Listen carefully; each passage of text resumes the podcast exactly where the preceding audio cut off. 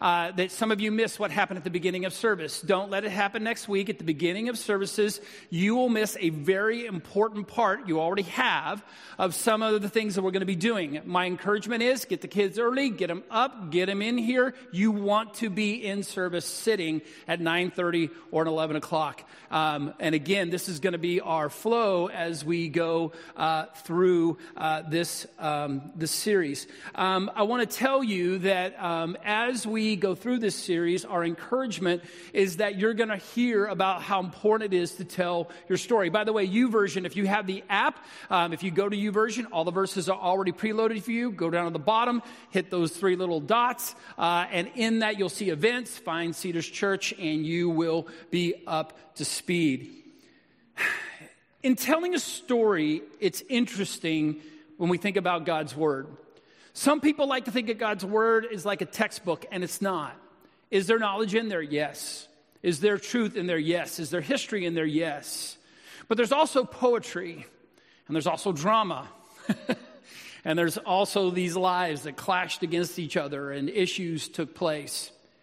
And so I think sometimes as Christians, when we try to tell our story, what we try to do is we try to tell facts. I don't know if you know this, but facts, honestly, are not that exciting.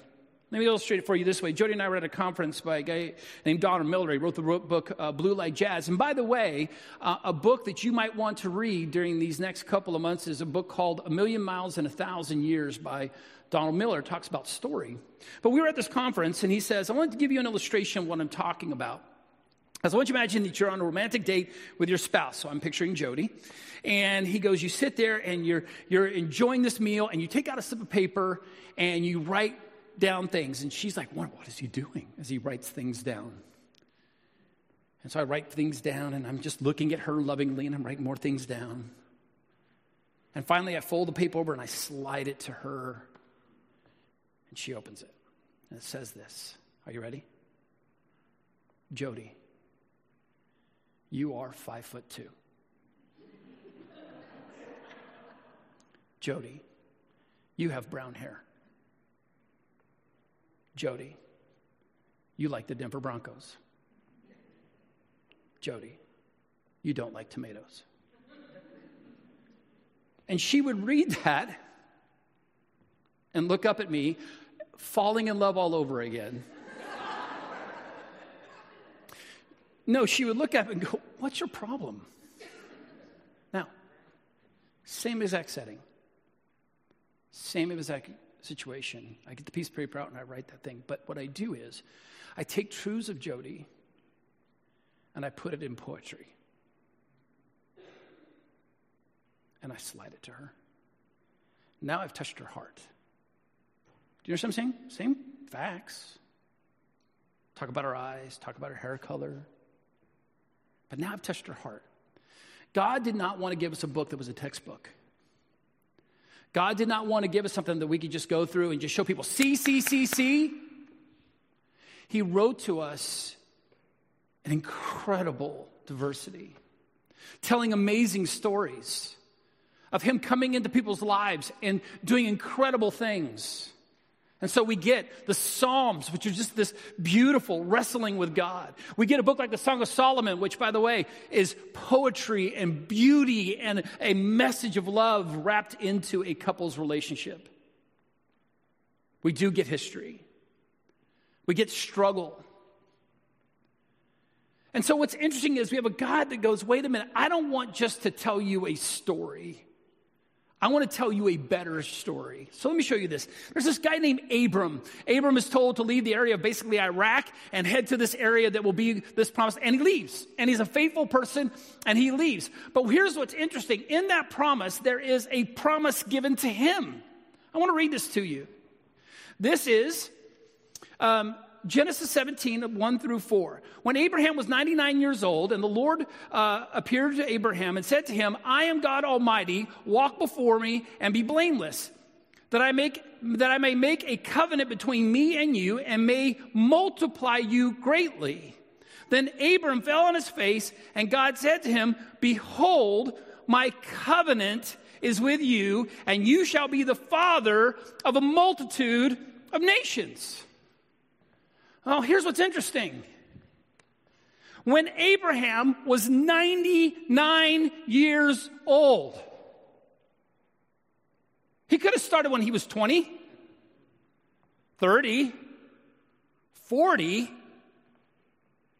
But he waits to Abraham is 99 years old, which, by the way, his wife would have been in the same realm. Let's not talk about her age.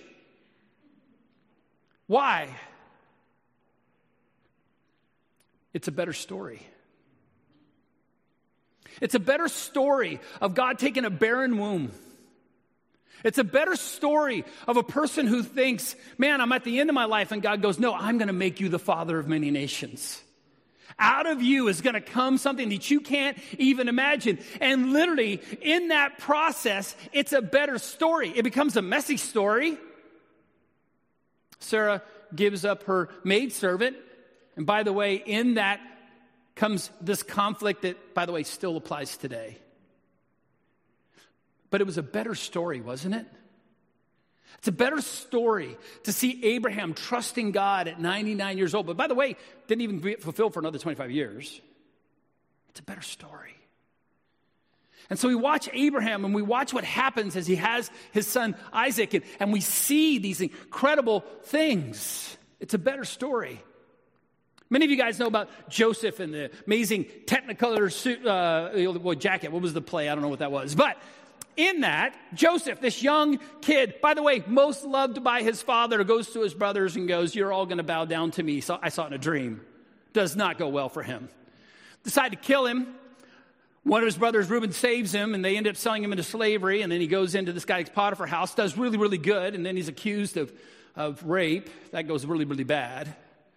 And then he goes into jail, and then he helps out these two guys, and that goes really, really good. And he's that kind of head over the jail, even though he's a prisoner. And they leave him there, and that's really, really bad. And one, to save his own skin, brings him out. And then in front of this king, he becomes really, really powerful. And by the way, second in all command. In Genesis 45, 1 through 5. His brothers, who by the way threw him into slavery, have come because there's a famine and they want food. And Joseph has, by the way, been toying with them because they're brothers, and that's what brothers do with each other a little bit. But he gets to this moment. Then Joseph could not control himself before all those who stood by him. He cried, Make everyone get out from me.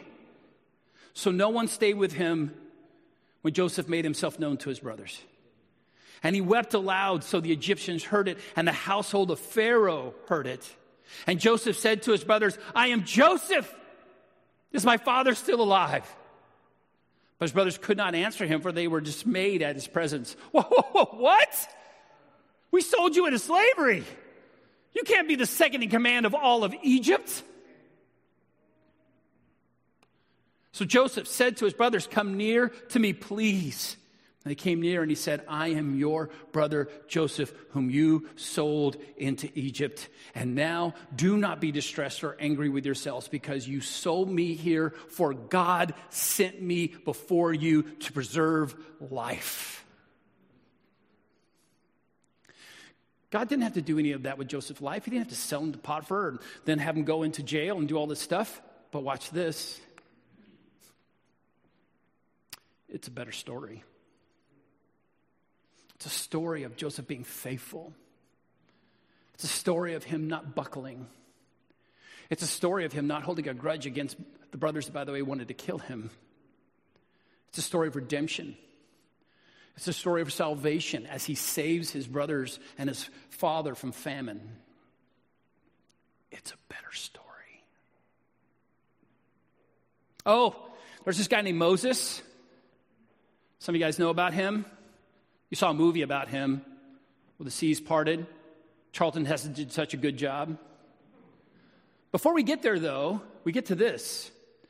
Now, the daughter of Pharaoh came down to bathe at the river, and her young woman walked beside the river. She saw a basket among the reeds and sent her servant woman, and she took it. And when she opened it, she saw the child. And behold, the baby was crying. And she took pity on him and said, This is one of the Hebrews' children. Then his sister said to Pharaoh's daughter, Shall I go and call your uh, call a nurse from the Hebrew women to nurse the child for you? And Pharaoh's daughter said to her, Go. So the girl went and called the child's mother. I love that the mother got to be the one that took care of Moses. Let me explain this to you. God did not need to take Moses, have him raised in the house of Pharaoh, reject that calling, go off into the wilderness for 40 years, come back, and then release the people of Israel. He could have just taught, chosen a Jewish man, given him power, giving him authority, sent them in, and challenged Pharaoh. But, folks, Moses in a basket is a better story. It's a better story. It's a better story when we see how God is using life, boys being thrown into the Nile, and one saved who comes from the house of Pharaoh, who becomes the one that comes back and says, Let my people go. It's a good story. It's a really good story. Oh, the people wanted a king. They chose one. His name was Saul. Didn't work out that well. You have to read that on your own. But in that, there was this young man who, by the way, had already killed this guy named Goliath with five stones. That's a good story. That's a really good story. But we get to this. This is 1 Samuel 16, 6 through 13. Samuel goes up to Jesse and his boys. And so, hey, God says that there's a king in your lineage. I love this. So he brings out his boys, his oldest boy. Ah, this is going to be it. I know my boys, I know who they are. I'm going to bring the first one out. It's going to be amazing. Jesse's kind of blown away. And when they came, he looked at Eliab and thought, Surely the Lord's anointed is before him. That's what Samuel thought. Because he looked at him and went, This has got to be the one that God calls. This has got to be it. But the back or in the ear of Samuel, we have this. But the Lord said to Samuel, Do not look on his appearance or on the height of his stature, because I have rejected him. For the Lord sees not as man sees. Man looks on the outward appearance, but the Lord looks on the. You remember that? And Jesse made seven of his sons pass before Samuel. seven! No, no, no. I mean, Jesse's, we're getting to the bottom of the barrel here. And the Lord had not chosen these. Then Samuel said to Jesse, Are all your sons here? And he said, Well, there remains the youngest, but uh, behold, he is keeping the sheep. He's a sheep herder. And he's the one we have watch the sheep. And Samuel said to Jesse, Send him and get him, for we will not sit down till he comes here. And he sent and brought him in. Now he was ruddy and he had beautiful eyes and was handsome. And the Lord said, Arise, anoint him, for he, for this is he. Do we have to go through all this? Do we have to do all of this? We do, because God got to say these words I don't look on the outward appearance, I look on the choose him. Why? It's a better story. It's a better story.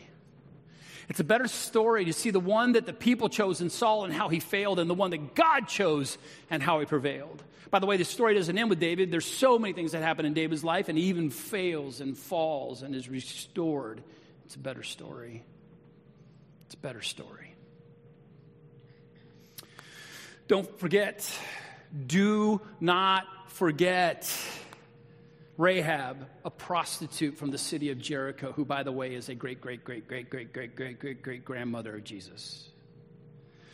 Don't forget Ruth and Boaz, how Boaz brings Ruth in. And by the way, read the book of Ruth. It's pretty spicy stuff. Don't read it to your kids at night, it's not for them.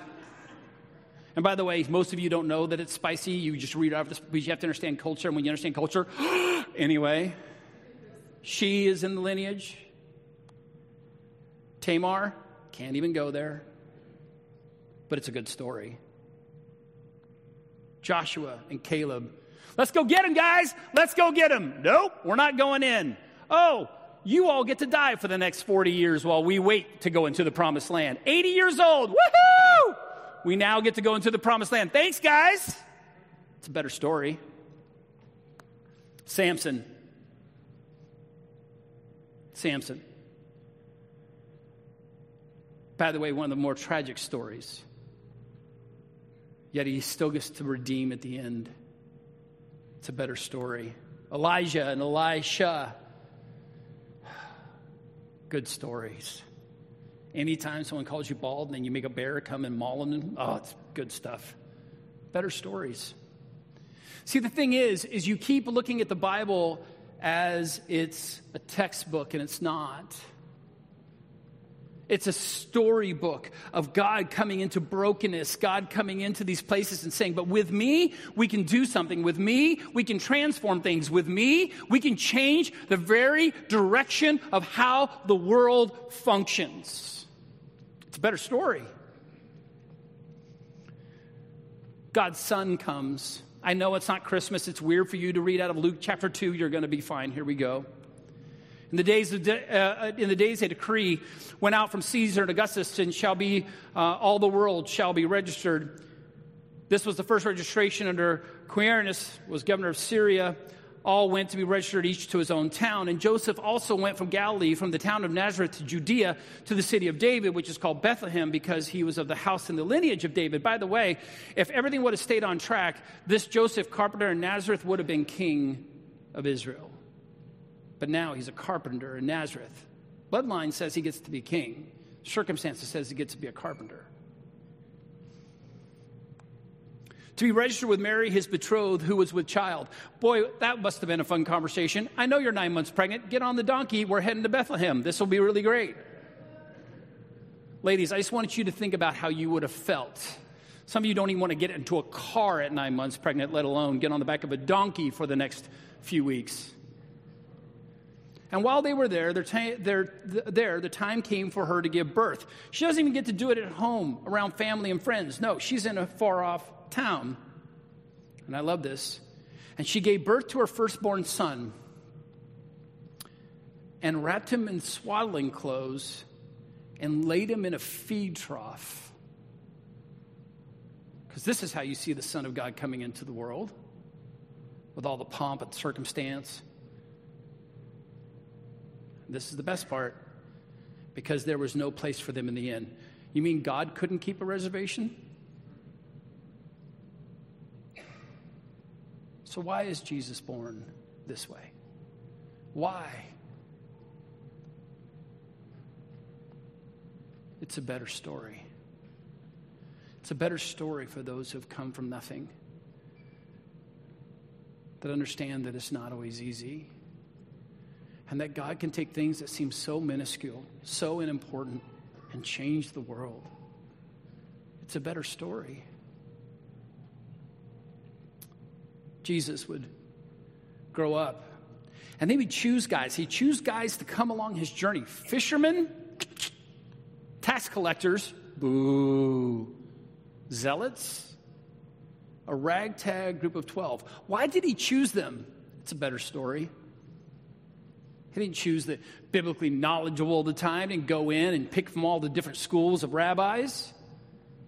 Hey, you, fishing, Come follow me. Hey, you in the tax booth, come follow me. Why? It's a better story. When he starts his ministry, a wild man, a wild man who eats locusts and honey and wears camel hair is saying, Come out, be baptized, because the one who's coming is going to be amazing. Woo!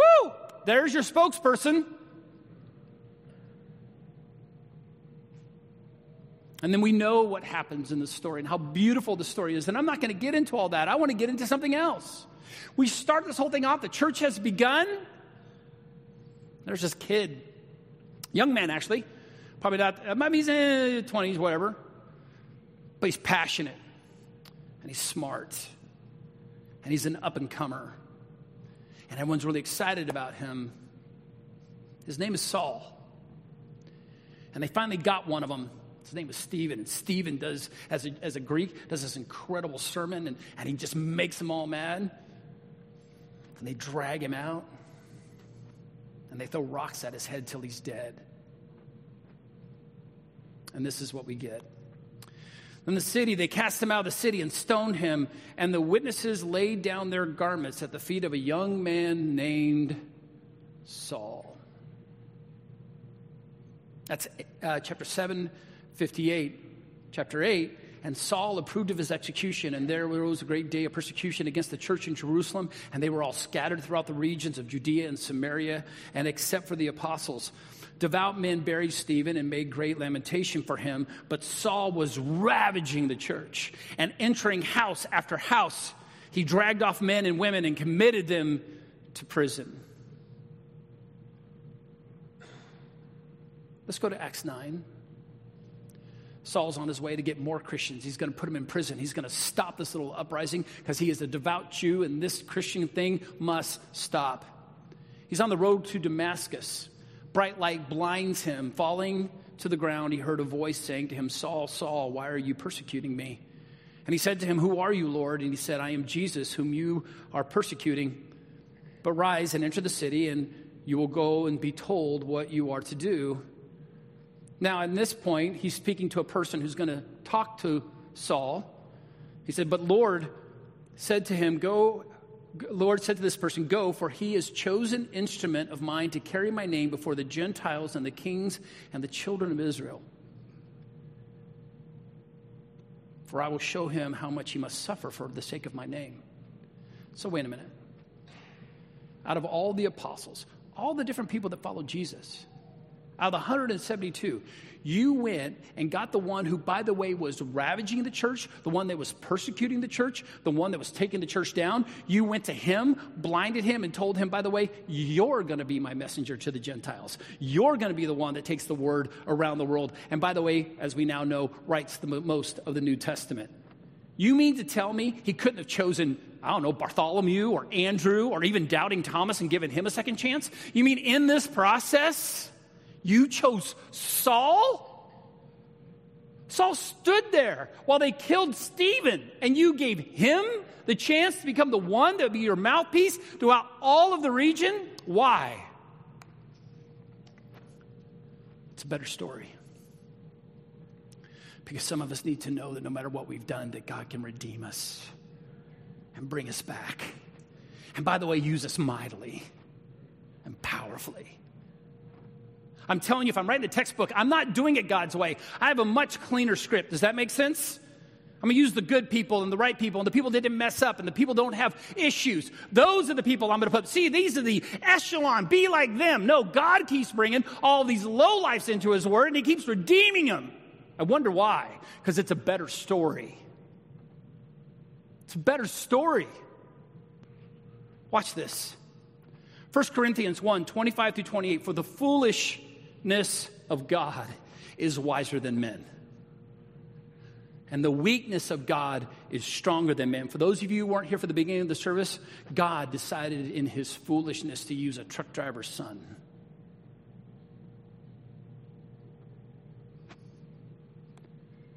For consider your calling, brothers. Not many of you were wise. Put your hands up, folks. Not many of you were wise according to the worldly standards. Not many of you were powerful, not many of you were of noble birth, but God chose what is foolish in the world to shame the wise. God chose what is weak in the world to shame the strong. Somebody say amen. See, the thing is, is that God wants to tell a better story and he wants to use you. But Jeff, I got pregnant when I was 15 years old and he wants to tell a better story. But Jeff, I had a company I lost everything. I mean, I lost everything. And God goes, But I can use you to tell a better story. Jeff, I have an ailment. I'm deaf. I'm, I'm crippled. How can God use me? God will use you for a better story.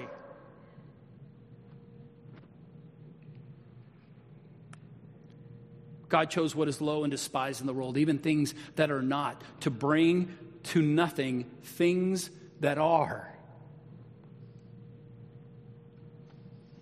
He wants to tell a better story. He wants to tell it through you. You keep waiting for the Superman and the Wonder Woman to show up. They're not coming, folks.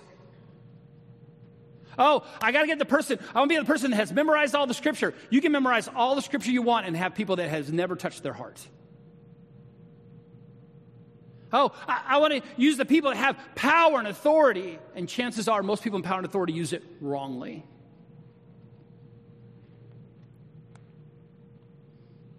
He's telling you to tell your story. Tell your story. Not somebody else's, yours.